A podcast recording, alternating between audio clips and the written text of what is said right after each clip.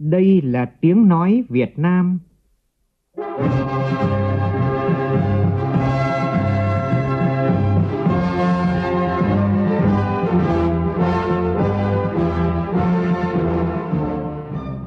là tiếng nói Việt Nam, phát thanh từ Hà Nội, thủ đô nước Cộng hòa xã hội chủ nghĩa Việt Nam.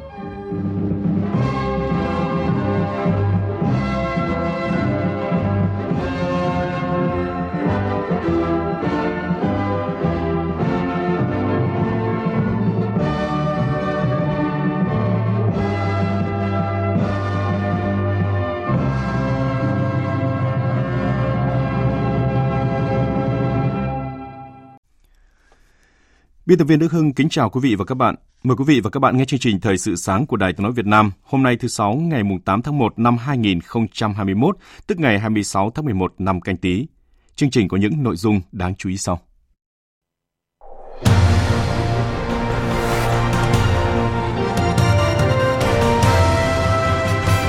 Tuyên dương 222 tập thể cá nhân sinh viên năm tốt năm 2020.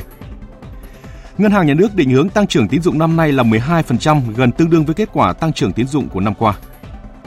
Tổng cục Đường bộ Việt Nam sẽ xây dựng hệ thống camera giám sát trên các tuyến quốc lộ trọng điểm để tăng cường phạt nguội, giải quyết nút thắt về xe dù bến cóc, xử lý nghiêm xe dừng đỗ sai quy định.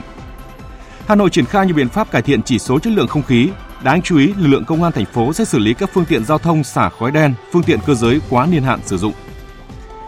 Trong phần tin thế giới, kỷ niệm 42 năm ngày lật đổ chế độ diệt chủng giải phóng Campuchia. Tại thủ đô Phnom Penh đã diễn ra chương trình giới thiệu cuốn sách kể về câu chuyện tình giữa một người lính Việt Nam với cô gái Campuchia. Không chỉ thất bại trong cuộc bầu cử tổng thống thứ 46 của nước Mỹ, Tổng thống Donald Trump tiếp tục bị hạn chế viết các dòng trạng thái mới trên Facebook và Instagram cho tới cuối nhiệm kỳ vào ngày 20 tháng 1 tới.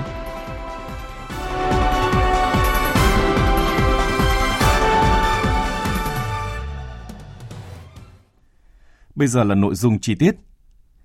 Lễ kỷ niệm 71 năm ngày truyền thống học sinh, sinh viên và Hội Sinh viên Việt Nam mùng 9 tháng 1 năm 1950, mùng 9 tháng 1 năm 2021, tuyên dương sinh viên năm tốt và trao giải thưởng sau tháng riêng năm 2020 được Trung ương Hội Sinh viên Việt Nam tổ chức tối qua tại Hà Nội.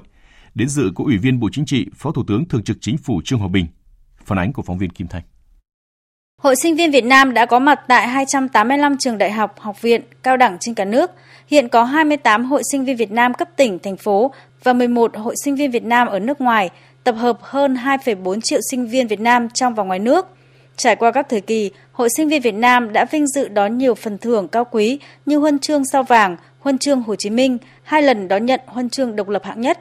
Thời gian qua, Hội sinh viên Việt Nam tiếp tục có những bước trưởng thành vượt bậc, công tác hội và phong trào sinh viên phát triển mạnh mẽ, ngày càng đến gần hơn với sinh viên ở cả trong và ngoài nước. Lưu ý về những cơ hội thách thức đan xen do nền kinh tế tri thức, cuộc cách mạng công nghiệp lần thứ tư và các diễn biến phức tạp về dịch bệnh, thiên tai, khủng hoảng, suy thoái trên phạm vi toàn cầu mang lại, Phó Thủ tướng Thường trực Chính phủ Trương Hòa Bình đề nghị các cá nhân, tập thể, sinh viên năm tốt được tuyên dương dịp này cần tiếp tục tích cực phấn đấu, trau dồi, rèn luyện, vươn tới những thành tích cao hơn trong tương lai.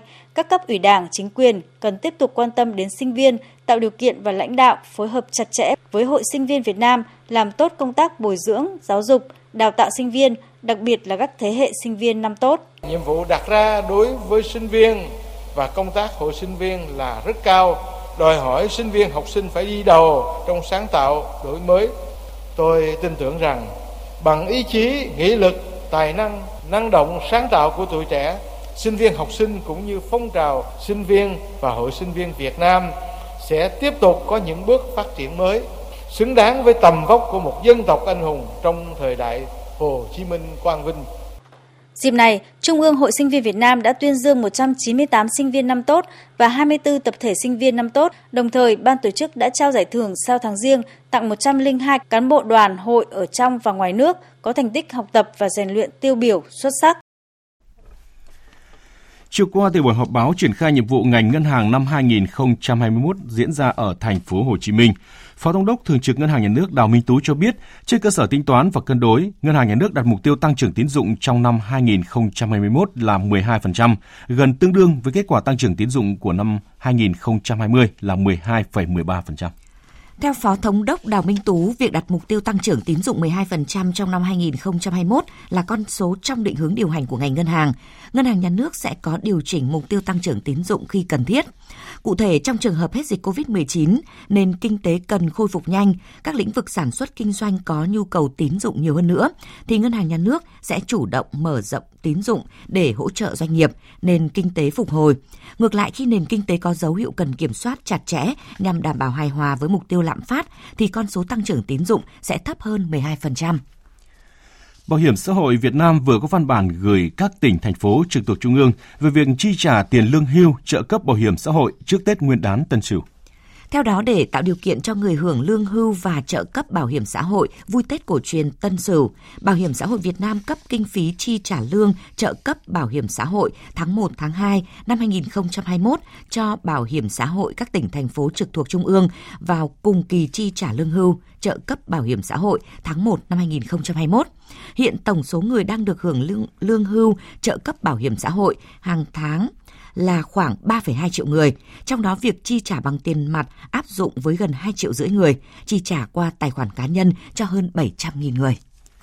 Về công tác phòng chống dịch COVID-19, cần chấn chỉnh ngay quy trình cách ly, đặc biệt là cơ chế giao nhận người cách ly tập trung, siết chặt quy định theo dõi y tế sau cách ly và xác định cụ thể người chịu trách nhiệm. Đây là yêu cầu của Ban chỉ đạo quốc gia phòng chống dịch COVID-19 trong cuộc họp diễn ra hôm qua. Phó Thủ tướng Vũ Đức Đam khẳng định.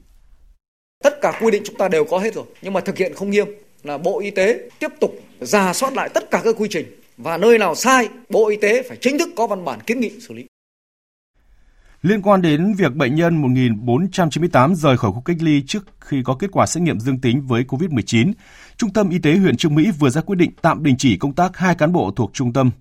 Đó là ông Phùng Quốc Toán, trưởng khoa kiểm soát dịch bệnh, Trung tâm Y tế huyện Trương Mỹ và ông Nguyễn Hữu Tùng, cán bộ trực tiếp cập nhật hồ sơ khoa kiểm toán dịch bệnh, Trung tâm Y tế huyện Trương Mỹ. Trước đó, Phó Giám đốc Trung tâm Y tế huyện Trương Mỹ Tạ Văn Thiềng, người ký giấy cho bệnh nhân 1498 ra khỏi khu cách ly khi chưa nhận giấy xét nghiệm lần 2 đã bị đình chỉ công tác. Tính đến chiều qua, toàn bộ 13 trường hợp tiếp xúc gần F1 của bệnh nhân 1498 đều có kết quả xét nghiệm âm tính với virus SARS-CoV-2. Cũng tại Hà Nội, trước việc để 5 người Trung Quốc nhập cảnh trái phép qua quận Hoàng Mai, tại cuộc họp trực tuyến Ban chỉ đạo phòng chống dịch COVID-19 của thành phố Hà Nội diễn ra chiều qua, đại diện quận Hoàng Mai cho biết các lực lượng chức năng của quận đã tiến hành điều tra dịch tễ khử khuẩn tại một số điểm các đối tượng dừng chân, lấy mẫu xét nghiệm và đưa các đối tượng đi cách ly tại bệnh viện công an thành phố.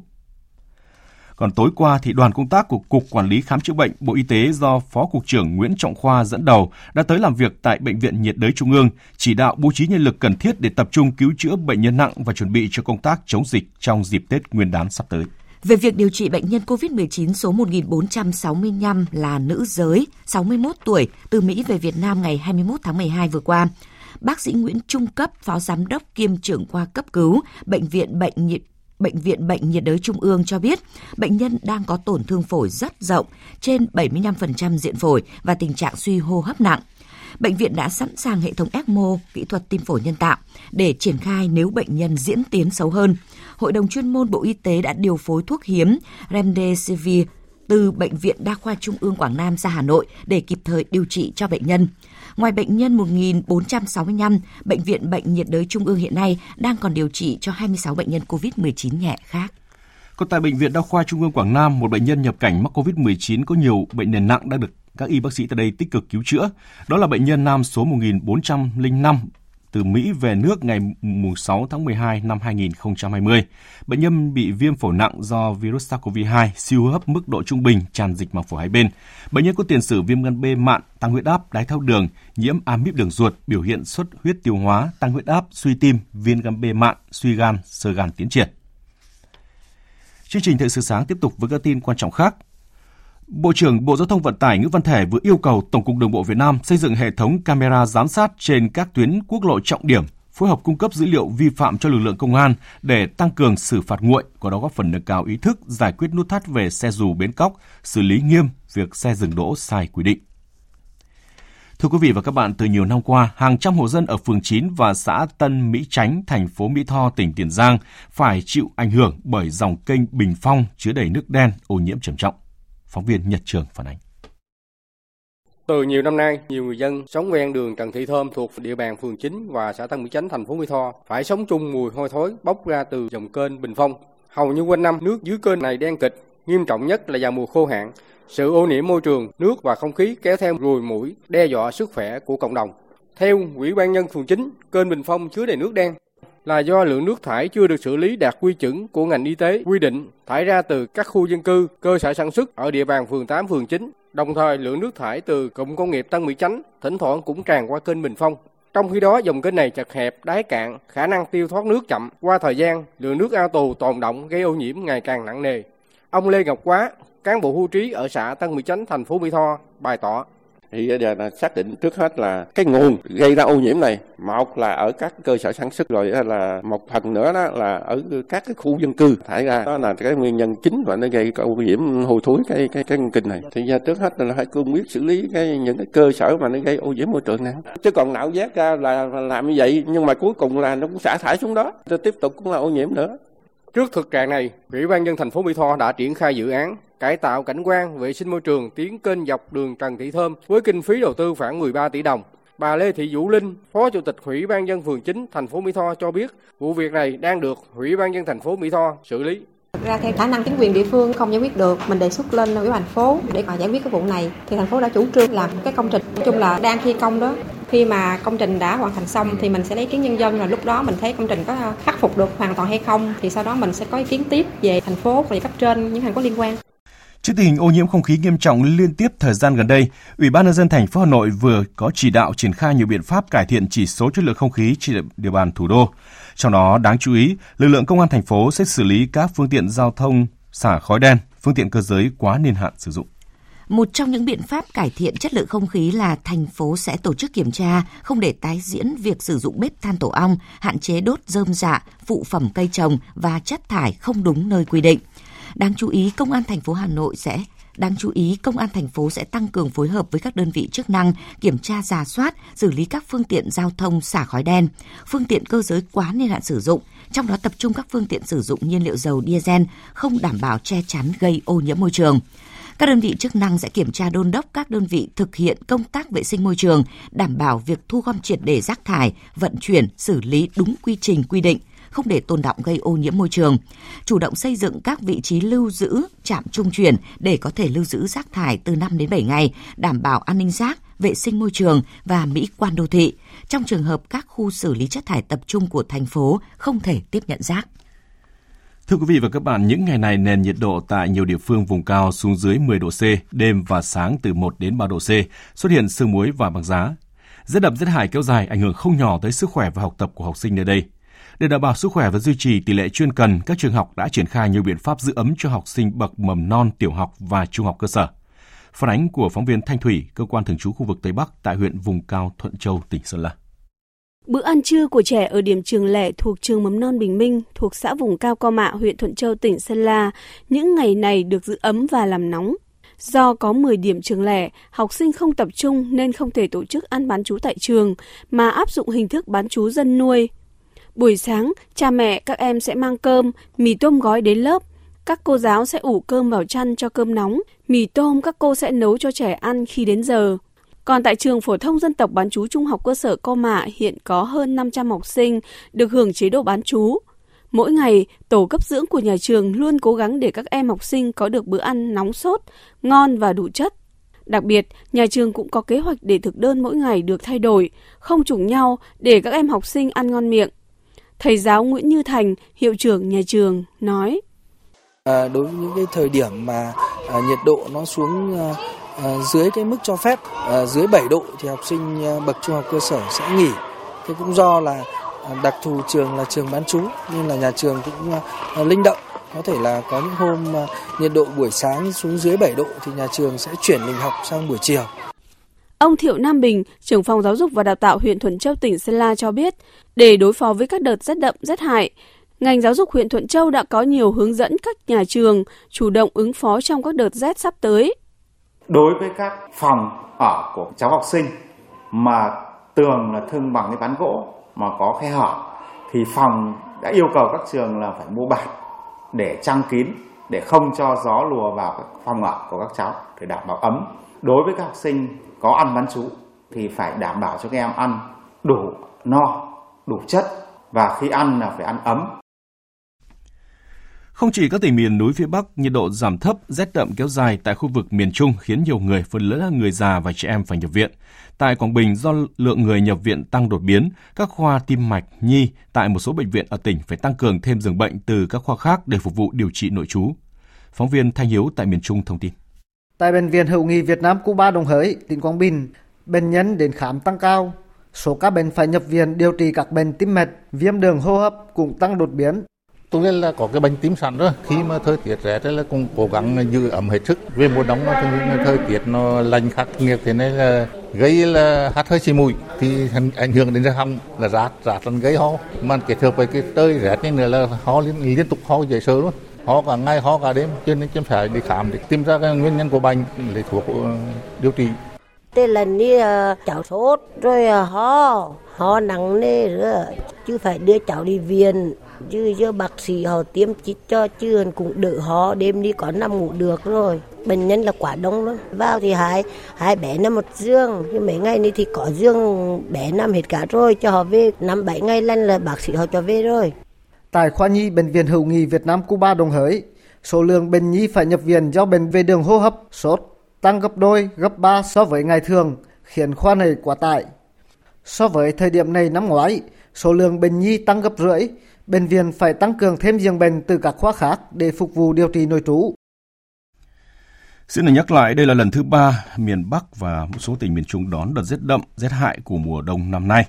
Và để chủ động ứng phó rét đậm rét hại và sóng gió mạnh trên biển, Ban chỉ đạo Trung ương về phòng chống thiên tai tiếp tục có công điện yêu cầu các bộ ngành và địa phương triển khai ngay các biện pháp bảo vệ sức khỏe cho người già, trẻ nhỏ, học sinh và cây trồng vật nuôi.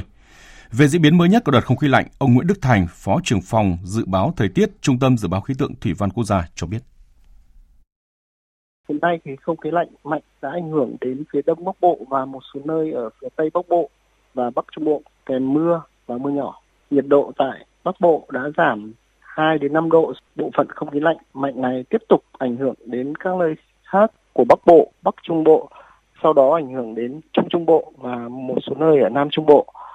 Do ảnh hưởng của không khí lạnh mạnh ở Bắc Bộ tiếp tục có mưa mưa nhỏ. Ở các tỉnh Trung Bộ có mưa mưa vừa, có nơi mưa to, trời rét đậm rét hại.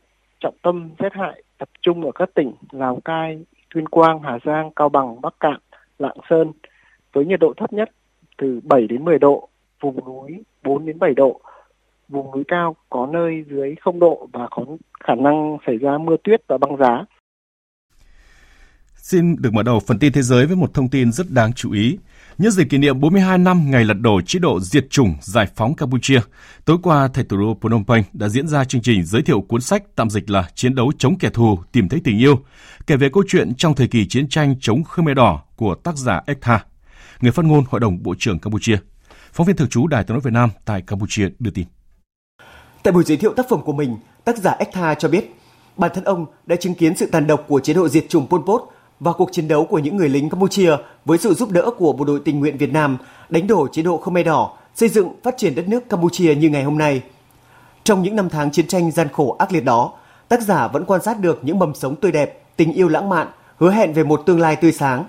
Và đây chính là cảm hứng để ông tạo ra tác phẩm Fire the Enemy, Fire Love, tạm dịch, chiến đấu chống kẻ thù, tìm thấy tình yêu. Cuốn tiểu thuyết đem đến cho độc giả một góc nhìn khác về cuộc chiến tranh, bất chấp sự khốc liệt, thù địch của cuộc chiến. Tình yêu này nở giữa những người từng là kẻ thù đã đem lại hòa bình và hạnh phúc. Câu chuyện cũng khắc họa hình ảnh người lính Việt Nam đã cùng cô gái Campuchia xây dựng tổ ấm hạnh phúc, tượng trưng cho sự hỗ trợ, giúp đỡ bằng cả mạng sống và biết bao xương máu của hàng trăm nghìn bộ đội tình nguyện Việt Nam để đem lại hòa bình, đặt niềm móng cho xây dựng đất nước Campuchia phát triển thịnh vượng như ngày hôm nay. Thưa quý vị và các bạn, sau nhiều tranh cãi pháp lý và khủng hoảng xã hội kể từ sau cuộc bầu cử tổng thống ngày 3 tháng 11 năm 2020, sáng qua theo giờ Mỹ, Lưỡng viện Mỹ đã tuyên bố kết quả cuối cùng ứng cử viên Joe Biden là tổng thống thứ 46 của nước Mỹ. Ông Joe Biden sẽ có 13 ngày để nhậm chức nhưng có tới 4 năm để thực hiện những cam kết của mình khi tranh cử tổng thống với những thách thức vô cùng to lớn. Tổng hợp phân tích của biên tập viên Thu Hiền. Ưu tiên hàng đầu trong chính sách đối nội của ông Joe Biden khi nhậm chức tổng thống là hàn gắn lại nước Mỹ, vốn đang bị tổn thương chia rẽ về tinh thần, về sức khỏe và cả về kinh tế. Chúng ta đang trong một cuộc khủng hoảng chưa từng có. Điều chúng ta cần làm là phải đoàn kết đất nước để ứng phó với đại dịch COVID-19. Chúng ta cũng cần phải đoàn kết đất nước để ứng phó với biến đổi khí hậu. Phải đoàn kết để hàn gắn những vấn đề của chúng ta. Đó là những vấn đề khẩn cấp mang tính quốc gia. Bên cạnh đẩy lùi đại dịch COVID-19, phục hồi kinh tế hậu đại dịch là điểm mấu chốt trong chính sách đại hàn gắn của ông Biden. Nước Mỹ cần phải trở lại theo cách đời sống người dân được nâng cao.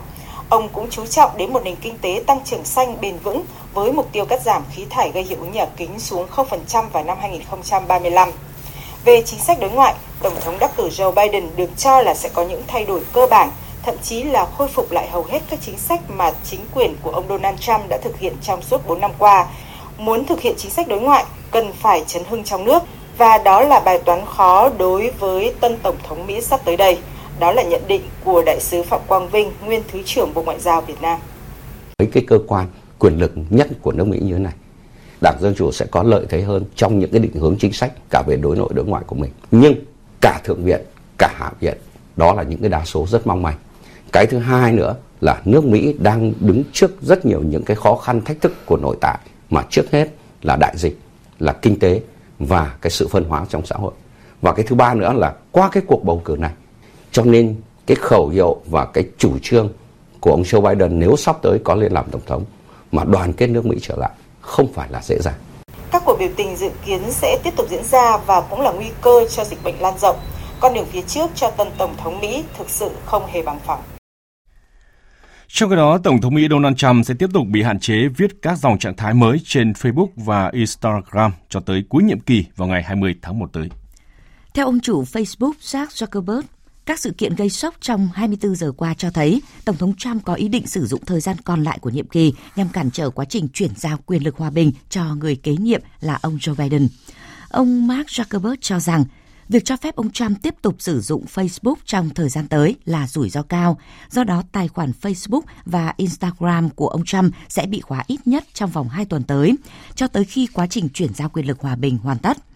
Twitter trước đó cũng đã khóa tài khoản của ông Trump trong vòng 12 tiếng do các vi phạm liên tiếp và nghiêm trọng về chính sách liêm chính dân sự của Twitter khi nhiều người ủng hộ ông Trump đã đột nhập vào tòa Quốc hội Mỹ ngày 6 tháng 1. Twitter cũng cảnh báo sẽ cấm vĩnh viễn nếu ông Trump tiếp tục có những vi phạm trong tương lai.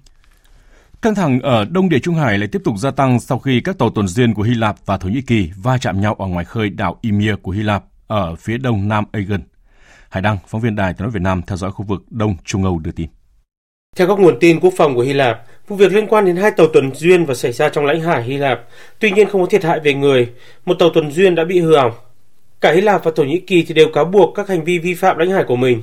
Ymir là đảo nhỏ không có người ở, nằm giữa chuỗi đảo Dodecanes của Hy Lạp và bờ biển phía tây nam của Thổ Nhĩ Kỳ. Trước đó, hai nước này đã có khủng hoảng quân sự và có sự tranh chấp chủ quyền ở khu vực này từ năm 1996. Tranh chấp vẫn tiếp tục gia tăng kể từ tháng 8 năm 2020. Theo dự kiến, Liên minh châu Âu sẽ có biện pháp trừng phạt Thổ Nhĩ Kỳ vào tháng 3 tới nếu nước này tiếp tục có các động thái khiêu khích tại Đông Địa Trung Hải. Tình hình dịch COVID-19 ở Mỹ, các nước châu Âu và châu Á ngày càng phức tạp bất chấp người dân nhiều nước đã được tiêm chủng. Trước tình hình này, nhiều quốc gia tiến hành phong tỏa toàn quốc, trong khi đó châu Âu cũng phê duyệt khẩn cấp vaccine ngừa COVID-19 của hãng dược phẩm Moderna của Mỹ trong bối cảnh vaccine thiếu hụt.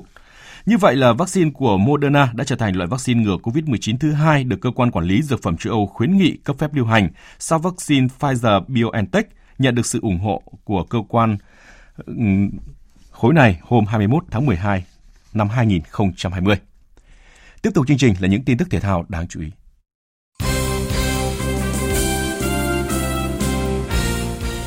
Liên đoàn bóng đá châu Á AFC khẳng định sẽ nỗ lực để có thể tổ chức lượt thi đấu thứ 7 và thứ 8 của vòng loại World Cup 2022 khu vực châu Á trong tháng 3 tới đây. Lượt trận thứ 7, thứ 8 được AFC ấn định lần lượt là vào ngày 25 tháng 3 và 30 tháng 3. Đội tuyển Việt Nam đến làm khách trên sân Bukit Jalil, Kuala Lumpur, Malaysia trong khuôn khổ lượt 8 vào ngày 30 tháng 3. Thầy trò huấn luyện viên Park Hang-seo đứng trước cơ hội thuận lợi để đi tiếp khi dẫn đầu bảng G với 11 điểm cùng thành tích bất bại. Xếp ngay sau lần lượt là Malaysia 9 điểm, Thái Lan 8 điểm, các tiểu vương quốc Ả Rập Thống Nhất 6 điểm và Indonesia 0 điểm. Liên đoàn bóng đá Việt Nam vừa tổ chức lễ bốc thăm xếp lịch thi đấu vòng loại giải bóng đá vô địch U19 quốc gia 2021. Theo đó, vòng loại sẽ diễn ra từ ngày 10 tháng 1 đến ngày 2 tháng 2, có sự tham dự của 28 đội với thành phần là các cầu thủ ở lứa tuổi từ 16 đến 18, chia làm 5 bảng. Các bảng đấu sẽ thi đấu theo thể thức vòng tròn hai lượt đi về để lựa chọn 12 đội góp mặt ở vòng chung kết U19 quốc gia 2021. Truyền thông Nhật Bản tiết lộ theo xác nhận của câu lạc bộ chủ quản Muông Thông, câu lạc bộ Cerro Osaka Nhật Bản vừa đạt thỏa thuận chiêu mộ thủ thành của đội tuyển quốc gia Việt Nam Đặng Văn Lâm. Câu lạc bộ Cerro Osaka vừa kết thúc mùa giải năm 2020 ở vị trí thứ tư trên bảng xếp hạng J1 League. Họ đang tích cực chuẩn bị lực lượng để hướng đến thứ hạng tốt hơn ở mùa giải 2021. Trong khi đó, Văn Lâm vẫn đang tập luyện tại Muang Thông, Unentis, còn Thái Lích đang tạm hoãn vô thời hạn vì COVID-19. Tiếp theo chương trình là những thông tin thời tiết đáng chú ý. Dự báo thời tiết Phía Tây Bắc Bộ có mưa vài nơi, gió nhẹ, trời rét đậm rét hại, vùng núi cao có khả năng xảy ra mưa tuyết, băng giá, nhiệt độ từ 7 đến 13 độ, có nơi thấp nhất dưới 5 độ. Phía Đông Bắc Bộ có mưa vài nơi, gió Đông Bắc mạnh dần lên cấp 3, cấp 4, ven biển cấp 5, cấp 6, trời rét đậm rét hại, vùng núi cao có khả năng xảy ra mưa tuyết, băng giá. Nhiệt độ từ 7 đến 12 độ, vùng núi thấp nhất từ 4 đến 7 độ, vùng núi cao có nơi dưới 0 độ. Các tỉnh từ Thanh Hóa đến Thừa Thiên Huế có mưa, riêng phía Nam có mưa mưa vừa, có nơi mưa to. Gió Bắc đến Tây Bắc mạnh dần lên cấp 3, cấp 4. Ven biển cấp 5, giật cấp 6, trời rét. Riêng phía Bắc rét đậm, rét hại.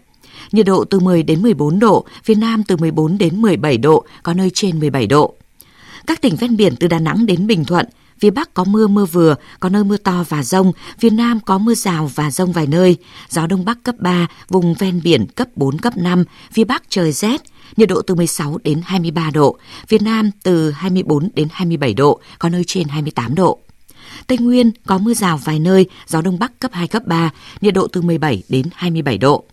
Nam Bộ ngày nắng, chiều tối và đêm có mưa rào và rông vài nơi, gió Đông Bắc cấp 2, cấp 3, nhiệt độ từ 21 đến 32 độ.